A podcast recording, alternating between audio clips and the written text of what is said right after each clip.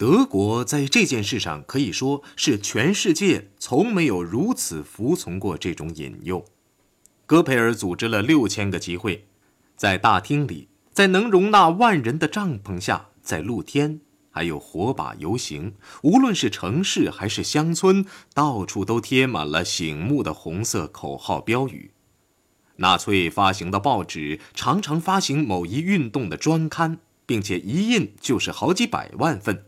在全德国可以说是铺天盖地，如果是卖不出去，他们便免费散发。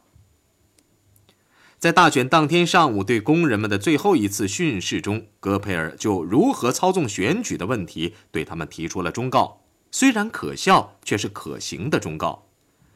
开玩笑的做，认真的做，要像人们通常对付他们的办法去对付你们亲爱的同仁，要刺激他们，让他们发火，然后牵着他们的鼻子走。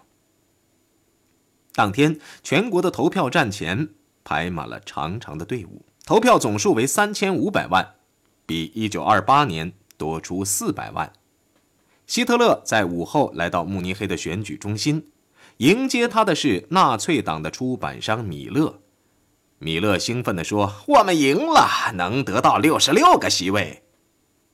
从一九二八年以来，他们只占有五十四个席位。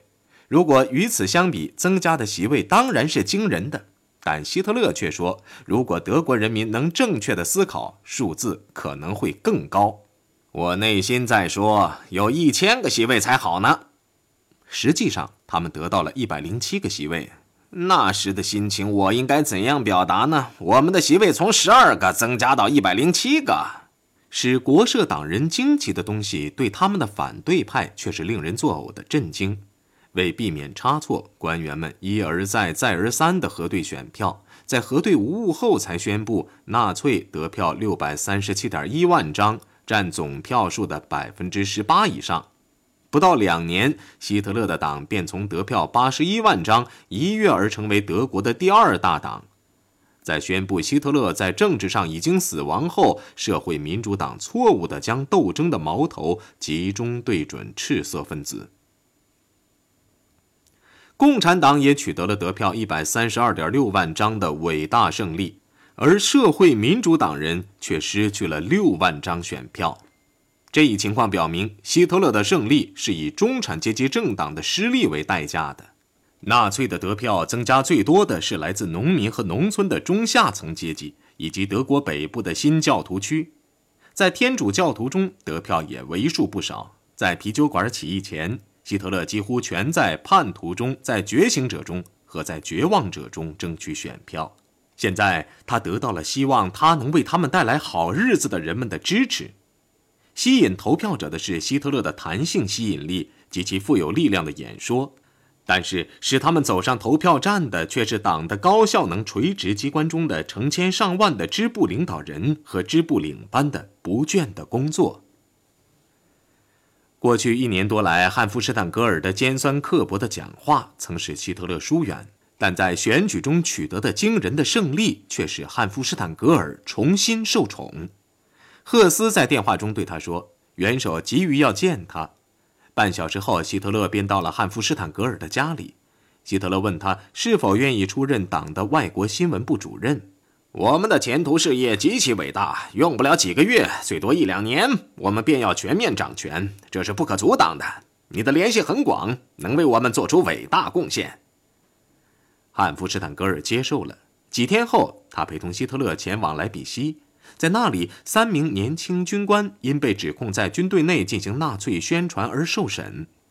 九月二十五号，希特勒亲自出庭作证，做了一次聪明的、模棱两可的讲话，几乎吸引了每一个人。他保证将用和平的方法及投票箱取得政权，还向部队表忠，并答应与可耻的凡尔赛条约做斗争，即使要用非法的手段，也在所不惜。在演讲结束时，他向党内的革命者宣誓：一旦取得政权，他就要建立国家社会主义的法庭。到那时，一九一八年的十一月革命之仇便能得报，人头将会落地。希特勒再次表现出了他的政治灵活性，几乎使市民和革命派同时得到满足。对前者，他许诺的是和平愿望；给后者的是血腥的复仇。他讲话的效果远远超出了德国的范围，因为他是德国第二大党的发言人。他的关于凡尔赛条约的煽动性言论已不再是一个政客的毫无意义的高调。汉弗施坦格尔受到外国记者的包围，他们纷纷提出要采访德国的新现象。希特勒匆匆为伦敦的《星期天快报》草拟了一篇文章，他写道。这次大选活像是为德国人民量体温，全世界吃惊地发现德国在发烧、发高烧，这个温度必然会继续上升，以反对现存的条件与无法承受的重负。他不但要求修改凡尔赛条约和青年计划，而且还要求归还波兰走廊，因为他像从我们身上割下的一块肉。然而，他却矢口否认德国是挑起战争的罪魁祸首。指责威尔逊总统违背了自己向帝国许下的庄严的诺言。如果人民仍像今天一样受苦，明天仍要受苦，那就让我们在不行声中受苦，而不是在我们的可以声中让别人将苦强加给我们。几天后，希特勒改变了他的步伐，他向伦敦的《泰晤士报》记者说：“他将严格的在合法范围内活动。”所以，倘若我们像你们那样活动，如果处在我们的位置上，请你们别谴责我们。我希望英国永不至像德国那样。但是如果他像德国的处境那样，如果在最困难的时刻遭到背后插刀，那么英国一旦重新站起来，他会采取什么态度？英国的爱国者对他们的民族中那些企图破坏国计民生的人会采取什么态度呢？两个星期后，十月十三号，一百零七个身穿褐衫的纳粹代表列队进入国会，以参加开幕式。点名时，人人都高声回答：“哟，希特勒万岁！”社会主义者的代表山德对此大吃一惊，他说：“这是雅利安民族的精华，这帮吵吵闹闹、大喊大叫、身穿制服的家伙。我仔细地观察了他们的面孔。”我越观察，所见的东西便越使我震惊。许多人的面孔都是犯人和堕落分子的面孔，与这伙歹徒同坐一堂，这是多大的堕落！斯特拉塞尔在国会的讲话是比较稳妥的。好了，让我们就此止步吧。只要民主依然存在，我们就按旧制度行事好了。只要适合我们的需要，我们现在拥护魏玛共和。然而，在首都街头发生的事情却为未来的事件投下了不祥的阴影。数以百计的冲锋队便衣也已在捣毁犹太人的商店、咖啡馆和百货商店的橱窗。对希特勒而言，紧跟着九月的大选的国际宣传既好又不好。随着希特勒声望的提高，他的侄子与母亲一起住在英国的威廉·帕特里克·希特勒便慕名来访。一九零九年，在都柏林当侍者的小阿洛伊斯与爱尔兰姑娘布里吉伊丽莎白·道林结了婚。由于阿洛伊斯不断变更谋生的方法，他们的日子过得既紧张又忙碌。阿洛伊斯在利物浦开过小饭馆，然后把它变卖之后呢，又买了一所供出租的公寓。他当过旅店的老板，破产之后成了出售刀片的小贩儿。布里吉过不惯这种艰苦的生活，曾几次出走。威廉·帕特里克出事后，夫妻争吵得更加厉害了。原因是阿洛伊斯遵循他父亲的教条，认为对孩子们从小就得严加管教。他趁布里吉不在家，几次毒打了婴儿。威廉·帕特里克长到三岁的时候，家庭便破裂了。据布里吉说，阿洛伊斯抛弃了他们，自己只身返回德国。但阿路伊斯则对亲友们说，他的妻子和一个工程师私奔了，还把孩子带走了。当布里吉与他的儿子在报上看到希特勒在大选中获胜的时候，他们认为这是搞钱的好机会，便同意让赫斯特报纸的记者采访。阿洛伊斯毕竟从没有寄钱来养家，于是他们便在伦敦开始与赫斯特报纸的代表谈判。十月上旬，威廉·帕特里克的照片便在美国的报纸上相继出现。照片的解说词说，在伦敦工作的小职员威廉·帕特里克·希特勒是德国的新政治首脑阿道夫·希特勒的侄子。他生于利物浦，对叔父的目标知之甚少。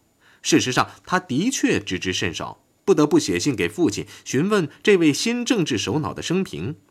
父亲回信了。多年后，他对战略情报处的采访人说：“信中说，阿道夫要求开家庭会议，现随函将车票寄去。”一到慕尼黑，母子二人便发现希特勒怒火满腔。在有安吉拉·拉包尔和阿洛伊斯参加的家庭会议上，希特勒说：“他的名声越来越大，你们休想爬在我背上，白白骑着我出名。”他说：“由于小阿洛伊斯没有与布里吉离婚，便又重婚。”把家事泄露给赫斯特的报纸，这种做法会毁灭他在政治上获得成功的机会。我历来是多么小心谨慎，不把自己的私事泄露给报界。希特勒说：“我的身世切不可让这些人知道，切不可让他们知道我是什么地方人，是什么家庭出身。即使在我的书中关于这些事情，我都只字未提。”确实只字未提。现在呢，我的侄儿偶然被发现了，他们在搞调查，还派出间谍去挖掘我的身世。据《巴黎晚报》的那篇文章说，说到这里时，希特勒愤怒地宣布，威廉·帕特里克连一位亲属都不是，因为他的父亲小阿洛伊斯是大阿洛伊斯·希特勒收养的义子。他与他母亲应立即返回伦敦，并通知赫斯特的报纸，纳粹党的领袖是另一个阿道夫·希特勒，不是他们的亲属。这种解决办法使希特勒很高兴。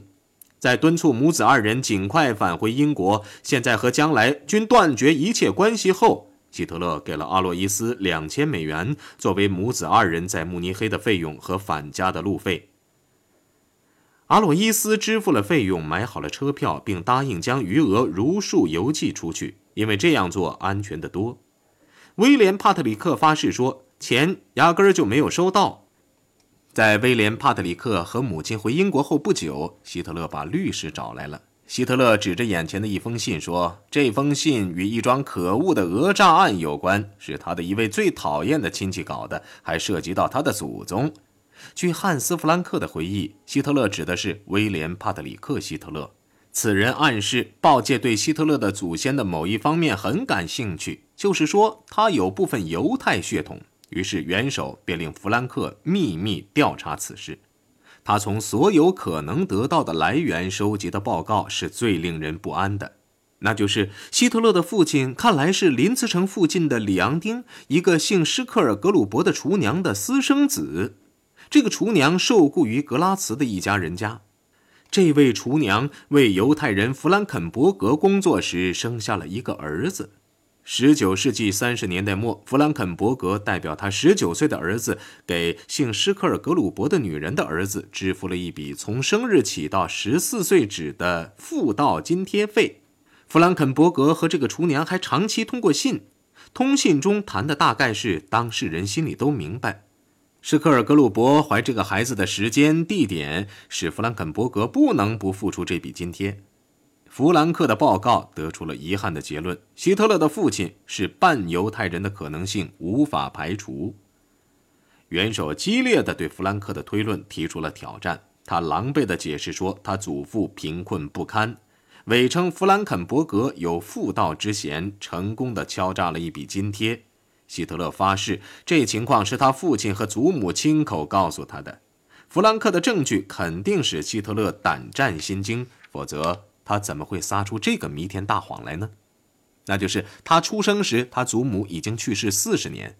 更重要的是，他承认祖母确实曾收过犹太人的钱。这样一来，他的血统不纯便大大有可能了。希特勒有部分犹太血统的机会是极小的。格拉茨大学的尼古拉·普罗拉多维奇所做的研究对弗兰克的证据提出了某些怀疑。在格拉茨的犹太人会员登记册中，他没有找到有弗兰肯伯格或弗兰肯雷德的记载。这些登记册是由1856年，也就是希特勒的父亲出生后19年开始记载的。但是，那是因为犹太人是在1496年被逐出斯泰尔马克，于1856年才获准返回该地的原因。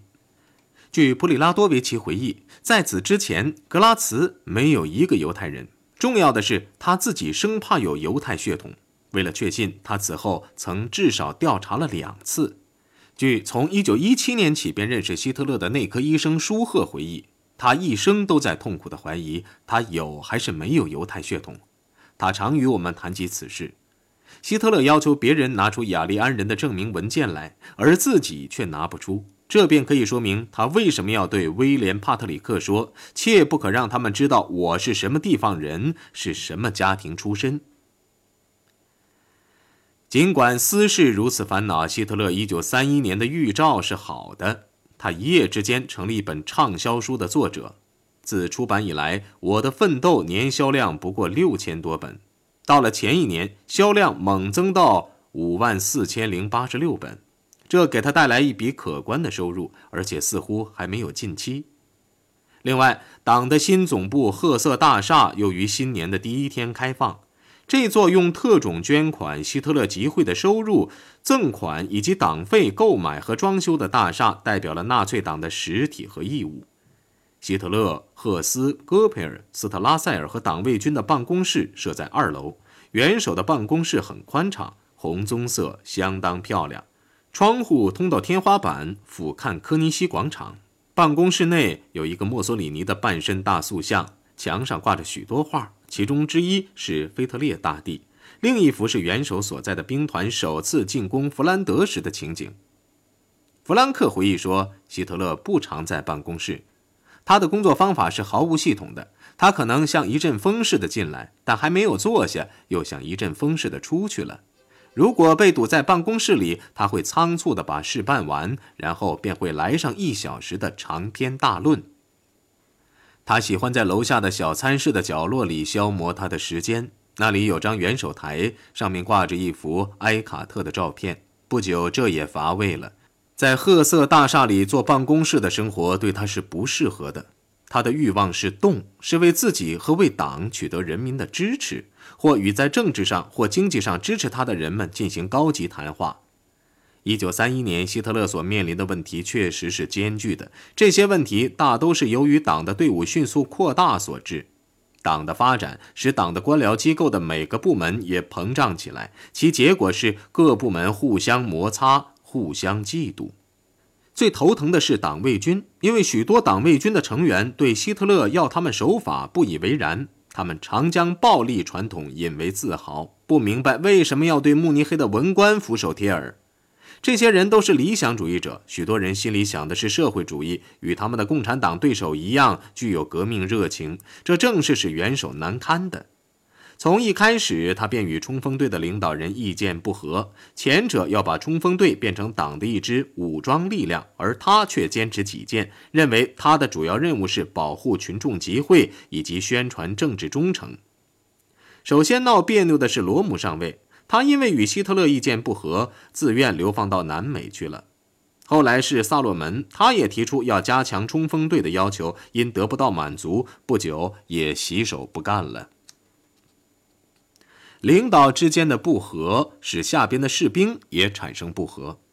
不久前，柏林的赫山党徒造反，理由是他们挨饿，工作负担过重，在与警察和赤色分子的殴斗中常常受伤或被逮捕。他们不愿只为党的集会站岗放哨，在他们的七条要求中，包括增加经费的合理要求，被戈培尔否决之后。这一支部队气得发疯，袭击了由冲锋队把守的地方党部。希特勒亲自出面干预后，叛乱才告平息。在武装的冲锋队员陪同下，他视察了党卫军的各个开会据点，号召大家和解。他像一位病人和一位容忍的父亲那样，又是恳求，又是许诺，又是斥责。他很少谈到鹤山党徒的七项要求，只把它当作个人问题处理，号召人们忠诚于他。然后他便宣布他自己是党卫军的总指挥。这一宣布博得了党卫军的高声喝彩，同时也象征着这次短暂的叛乱业已结束，希特勒可以回到竞选上去了。希特勒答应领导党卫军，但这却是一张空头支票。他既没有时间，也没有心思去承担这一职务。时至一九三一年初，党卫军仍缺乏有效的领导。一月四号，党宣布罗姆上尉将出任党卫军的参谋长。由于希特勒同意让罗姆在拥有六万名士兵的党卫军组织内部自由行事，他才答应返回德国。在同意暂时将冲锋队只作为受纪律约束的游行部队后，这位能干的组织家和干练的领袖便着手按自己的形象去重建党卫军。